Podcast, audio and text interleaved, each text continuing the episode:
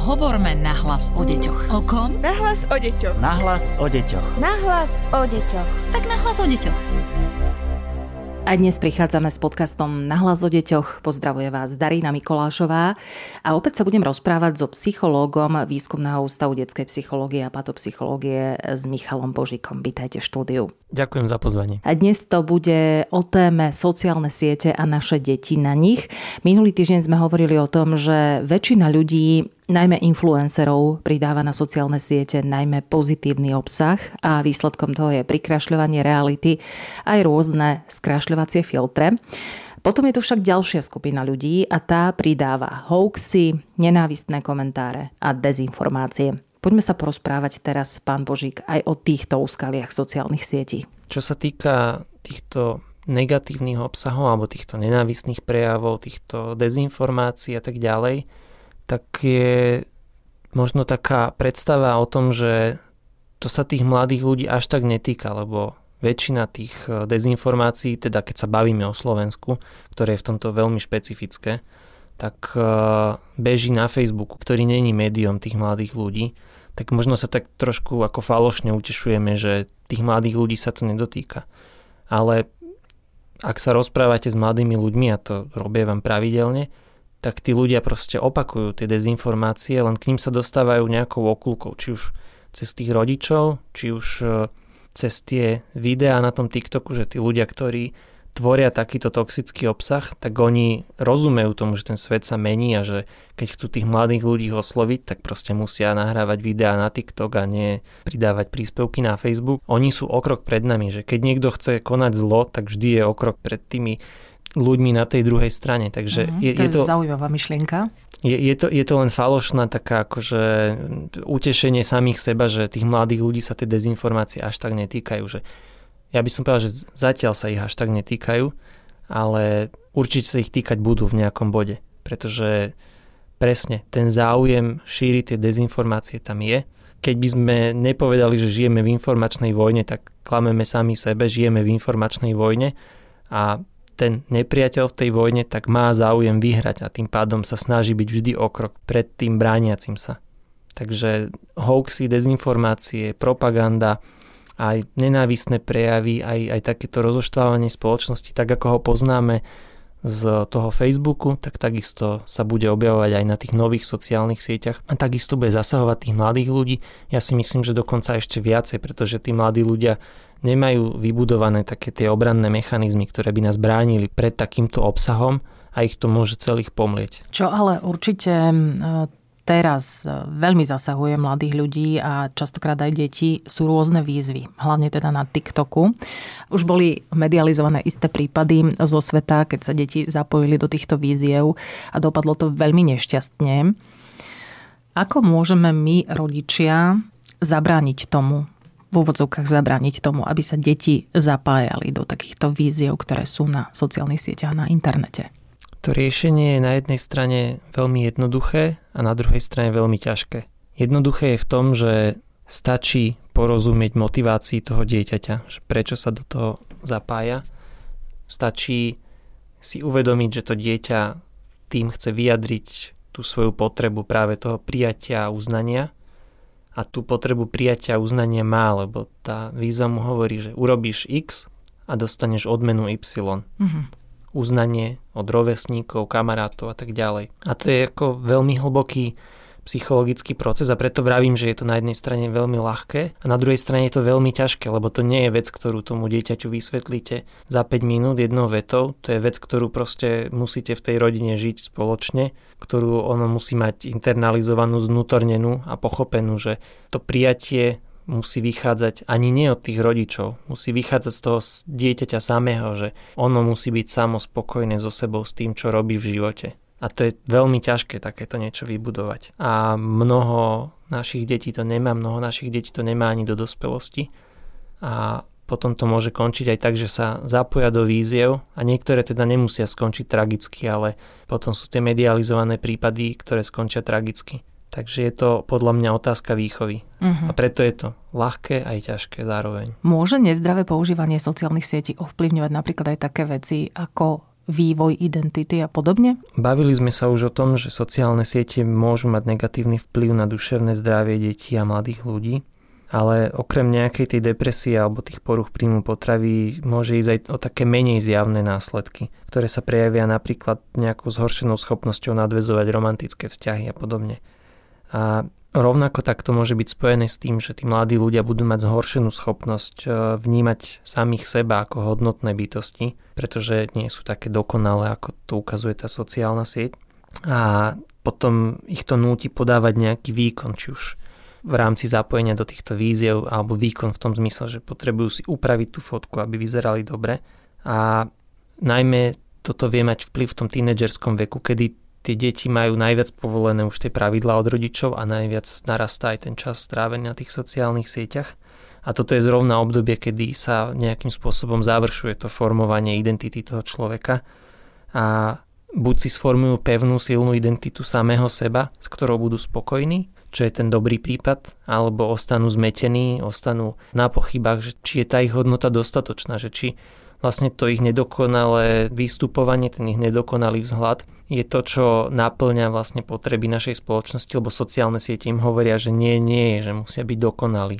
A potom nastáva nejaké také zmetenie tej identity. Tie sociálne siete vytvárajú taký predpoklad pre nezdravý vývoj identity, lebo dávajú nejaký skreslený obraz reality a deti vedia, aj môžu to aj mať v sebe tú vedomosť, že tá realita na tých sociálnych sieťach je skreslená, ale aj tak jej podvedome podliehame. Lebo tak ako keď pozeráme na nejakú optickú ilúziu, tak ten náš mozog proste vie, že je to len optická ilúzia, ale aj tak proste to nevie inak spracovať, lebo tak máme nastavenú tú nervovú sústavu a to isté sa deje s tými sociálnymi sieťami, že my môžeme hovoriť, že na nás nevplývajú tie filtre, na nás nevplýva to, že je to tam skreslené, na nás nevplýva tá reklama, ktorá sa tam zobrazuje, ale vplýva, lebo ten mozog to proste registruje, aj keď my to vedome nejakým spôsobom či už potláčame, alebo si hovoríme, že sa to nedieje.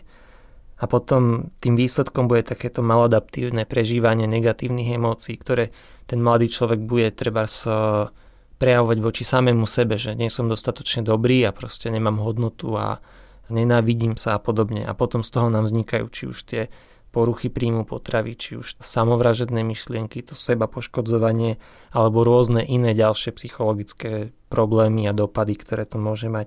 A takéto skrášľovacie filtre ešte posilňujú ten dopad tých sociálnych sietí, práve preto, že ide o silnejšiu verziu tých nástrojov, ktoré už predtým tie sociálne siete dávali na to, aby sa posilňovali tieto, tieto negatívne trendy. Musím sa priznať, že niekoľkokrát počas tohto nášho rozhovoru som mala taký pocit, že nie je z toho cesta von, ale poďme ju hľadať. Poďme ju hľadať ako rodičia. Poďte nám vy prosím poradiť, pretože už ste hovorili, že my ako rodičia máme všetko v rukách.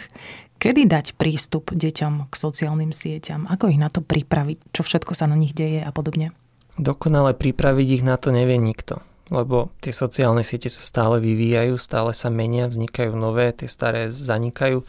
Tá mladšia generácia sa snaží tlačiť do toho priestoru, kde nie sú tých rodičia, aby si vedeli nejakým spôsobom aj sami preskúmavať a, a, a zisťovať tieto veci a nejako formovať tú svoju identitu. Lebo to je paradox toho formovania identity, že keď si ju chce človek vyformovať, tak na to potrebuje byť sám so sebou a nemôže tam byť ten rodič, ktorý mu to bude určovať. Ale keď tí rodičia chcú tie deti pripraviť na tie sociálne siete, tak opäť to, čo som hovoril už predtým, že je to aj ľahké, aj ťažké. Že ľahké je to v tom, že to riešenie je veľmi jednoduché, že treba s tými deťmi rozprávať, treba s nimi ale rozprávať úplne otvorene, úplne autenticky a do. A to sa nedá zrealizovať za minútu, dve, tri. Nedá sa to zrealizovať, keď sa vidíme chvíľku každý deň. Nedá sa to zrealizovať, keď nie sme úprimní možno ani sami k sebe. A... Prípadne, keď my sme na tých sociálnych sieťach veľmi často, na áno, spoločného áno. času. A tým pádom je to veľmi ťažké v tom, že, že naozaj to vyžaduje aj od nás prekonanie možno samých seba prekonanie možno nejakého ostychu, nejakej hamby, nejakých e, našich zažitých vzorcov správania a to nie je každý rodič schopný. Čiže preto je to veľmi ťažké na tej druhej strane. A čo je ešte možno ďalší bod tohoto celého je, že každý z nás má nejakú predstavu, že veď ja sa snažím dať pre to svoje dieťa to najlepšie, že ja sa snažím tomu dieťaťu odovzdať to najviac zo seba a tým, že ho milujem, to dieťa, tak mu dávam to dobré a vlastne nemôže to byť len celé zle. Ale v realite my si nesieme nejaké problémy, ktoré možno sme si priniesli od svojich rodičov, od generácií pred nami. V realite my môžeme mať milión rôznych vecí, ktoré môžu byť nejakým spôsobom skresľujúce a stačí iba trošičku v nejakom malom, malom bode a v zásade si môžeme myslieť, že milujeme celý život to dieťa dobre a snažíme sa ho vychovať dobre, aj tak tam zasejeme nejaký problém, nejakú mínu, ktorá niekedy môže potom tomu dieťaťu vybuchnúť do tváre. A preto možno je dôležité ak takéto témy riešime, tak radiť sa aj s odborníkmi. Že je to také strašne sprofanované, že vyhľadajte tú odbornú pomoc, ale myslím si, že aj preto posluchači počúvajú takýto podcast, aby ma získali trošku iný náhľad. Na toto chcem apelovať, že aby sa možno skúsili len tak zamyslieť nad sebou, že či tam náhodou nemôže byť niečo také, čo, čo sám sebe potláčam, alebo s čím sám ja bojujem ako dospelý človek a či aj toto nemôže ovplyvňovať to dieťa lebo my môžeme sa tváriť, že máme prax ako rodičia a že robíme všetko preto, aby sme tomu dieťaťu pomohli, ale niekedy aj to robenie všetko preto môže naopak spôsobiť tú traumu a zhoršiť tú traumu. A ako sa pozeráte napríklad na to, keď rodičia sa snažia odizolovať svoje deti od sociálnych sietí, že teda volia túto stratégiu, aby na nich jednoducho tie deti vôbec neboli. To je podľa mňa jedna z tých maladaptívnych stratégií, z tých e, negatívnych stratégií a vysvetlím prečo. Že my môžeme tie deti sa snažiť chrániť čo najviac, môžeme im vytvoriť proste dokonalé prostredie, kde sa nestretnú s nejakým negatívnym obsahom, kde sa nestretnú e, s tými nenávistnými komentármi, kde sa nestretnú, ja neviem, s pornografiou, kde sa nestretnú so samovraždami a pokiaľ ich budeme až do konca ich života držať v tejto sklenenej veži, tak áno, tým deťom sa pravdepodobne nič nestane. Lenže čo sa stane, že tie deti budú chcieť uniknúť z tohto väzenia, lebo to je väzenie, a keď z neho uniknú a výjdu von, tak prvý podnet ich úplne, úplne zničí, lebo oni nebudú totálne pripravené na to reagovať na ten reálny svet. Takže pre mňa táto stratégia je nefunkčná, vyslovene nefunkčná, pretože nie je asi riešením odizolovať deti od problémov, lebo problémy v reálnom svete sú. Riešením je tie deti vychovať tak, aby boli dostatočne silné, aby tým problémom dokázali čeliť same. Čiže pripraviť ich aj na to, e, čo je na sociálnych sieťach a na sociálne siete vo všeobecnosti. Áno. Mhm. Naša, že preto tak strašne veľa detí dnes z tomu podlieha, lebo my sme možno stratili takú tú tvrdosť alebo stratili sme takú tú odolnosť a že ani tie deti nevychová. Že paradoxom tejto doby je, že máme sa tak dobre, že keď príde to, že sa máme zle, tak na to nie sme pripravení, lebo si to neprežívame a tým pádom nás to o to viacej ovplyvní. Koľko toho potrebuje rodič vlastne vedieť a kde sú vo všeobecnosti tie hranice, aby nezasahoval dieťaťu do jeho súkromia? Podľa mňa ten rodič toho potrebuje vedieť prekvapivo málo. Že pokiaľ je dobre nastavená tá komunikácia, pokiaľ ten rodič e, dokáže vybudovať dôveru vo vzťahu k svojmu dieťaťu, pokiaľ dokáže s ním otvorene a úprimne komunikovať, tak ten rodič nepotrebuje vedieť, že s kým si píše, aké správy. Samozrejme, že sú nejaké veci, na ktoré to dieťa má upozorniť, že online svet môže obsahovať online predátorov, ktorí budú chcieť to dieťa zneužiť. To sú také ako, ako keby, že základné veci, neviem nakoľko ich mám všetky vymenovať znova, ale že ak sa bavíme o nejakom súkromí, tak čím je to dieťa staršie, tak tým viac by to malo byť postavené na tej dôvere. A možno postavené na tom, že ani nie tak, že ten rodič sa chce montovať do života toho dieťaťu, ale naopak, že ten rodič dáva tomu dieťaťu priestor, že som tu vždy pre teba, keď narazíš na nejaký problém a nebudeš si istý, istá tým, že či to je alebo nie je problém, či je to OK, nie je to OK, počúvni tú svoju intuíciu a keď to poznáš alebo označíš za problém, prídi za mnou ja ti s tým skúsim pomôcť. Že to je úloha toho rodiča. Jeho úlohou není chrániť to dieťa pred tým obsahom, jeho úlohou je byť tam pre to dieťa, keď to dieťa na ten problém narazí a nebude si s ním vedieť rady samo. Lebo možno si to dieťa bude vedieť poradiť samé a pokiaľ ten rodič tam nezasiahne, tak vlastne buduje tu jeho kompetenciu v tom, aby bolo odolnejšie, aby dokázalo riešiť svoje problémy samé. A to je to, čo má tá výchova robiť. A ešte nám na záver pomôžte, prosím, nastaviť nejaké tie pravidlá.